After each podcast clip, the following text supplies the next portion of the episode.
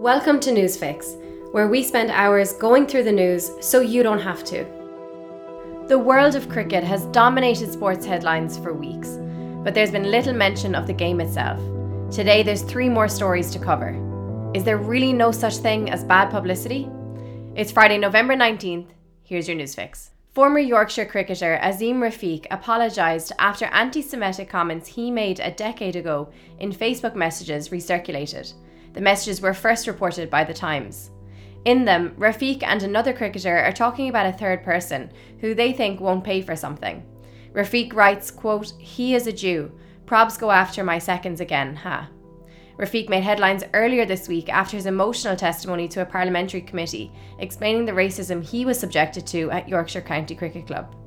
In an apology that he tweeted yesterday, Rafiq said he has absolutely no excuses, saying, quote, I am ashamed of this exchange and have now deleted it so as not to cause further offence. I was 19 at the time, and I hope and believe I am a different person today. I am incredibly angry at myself, and I apologise to the Jewish community and everyone who was rightly offended by this. Meanwhile, England's former batsman Alex Hales has apologised after a photo of him wearing blackface in 2009 was circulated. Hales dressed as Tupac for a New Year's Eve party, saying, quote, I didn't understand the offensive nature of this. Also this week, Hales denied there was a racial connotation behind naming his black dog Kevin. Azeem Rafiq claimed another cricketer, Gary Ballance, used the name Kevin as a derogatory term to describe ethnic minorities. And lastly, on cricket updates, Australia's cricket captain Tim Paine has stepped down following the publication of sexually explicit messages to a female colleague back in 2018. Paine apologised for the pain caused to his wife, who he married in 2016 and has children with. The development came just three weeks before Australia's Ashes. As Reuters noted, the messages were found to be both consensual and private, and a complaint was not made against Paine until 2018, after the female former colleague was, quote, charged with theft. Now, Julius Jones, a man who was convicted of the 1999 murder of Paul Howell, was granted clemency on Thursday, just hours before he was expected to be executed. More than 6.5 million people had signed a petition to spare Jones's life, a man who has always maintained his innocence.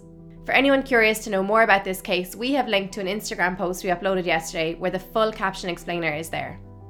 Now, moving to what's happening today.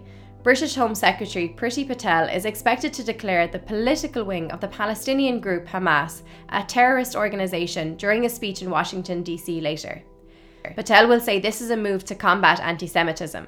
The Telegraph noted there was some resistance in the Home Office over the decision. If anyone's wondering if it's an unusual move, the US, Canada, and the European Union have already designated Hamas a terrorist organisation.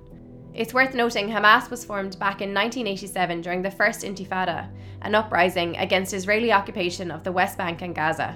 According to The Guardian, the group's charter calls for the destruction of Israel. Now, in a quick pandemic update, Irish Taoiseach or Deputy Prime Minister Leo Varadkar said the 5% of the adult population who are not vaccinated are causing a lot of the trouble.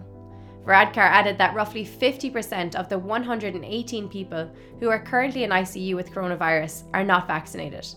Meanwhile, the Irish Times yesterday led with a headline saying, quote, Christmas parties and events cancelled as COVID cases soar. Now, where is Peng Shuai?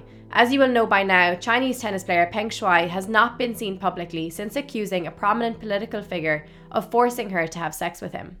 In terms of the latest updates on this story, the Women's Tennis Association said they are prepared to pull out of China over the suspected disappearance of Shuai, adding the situation is, quote, bigger than business.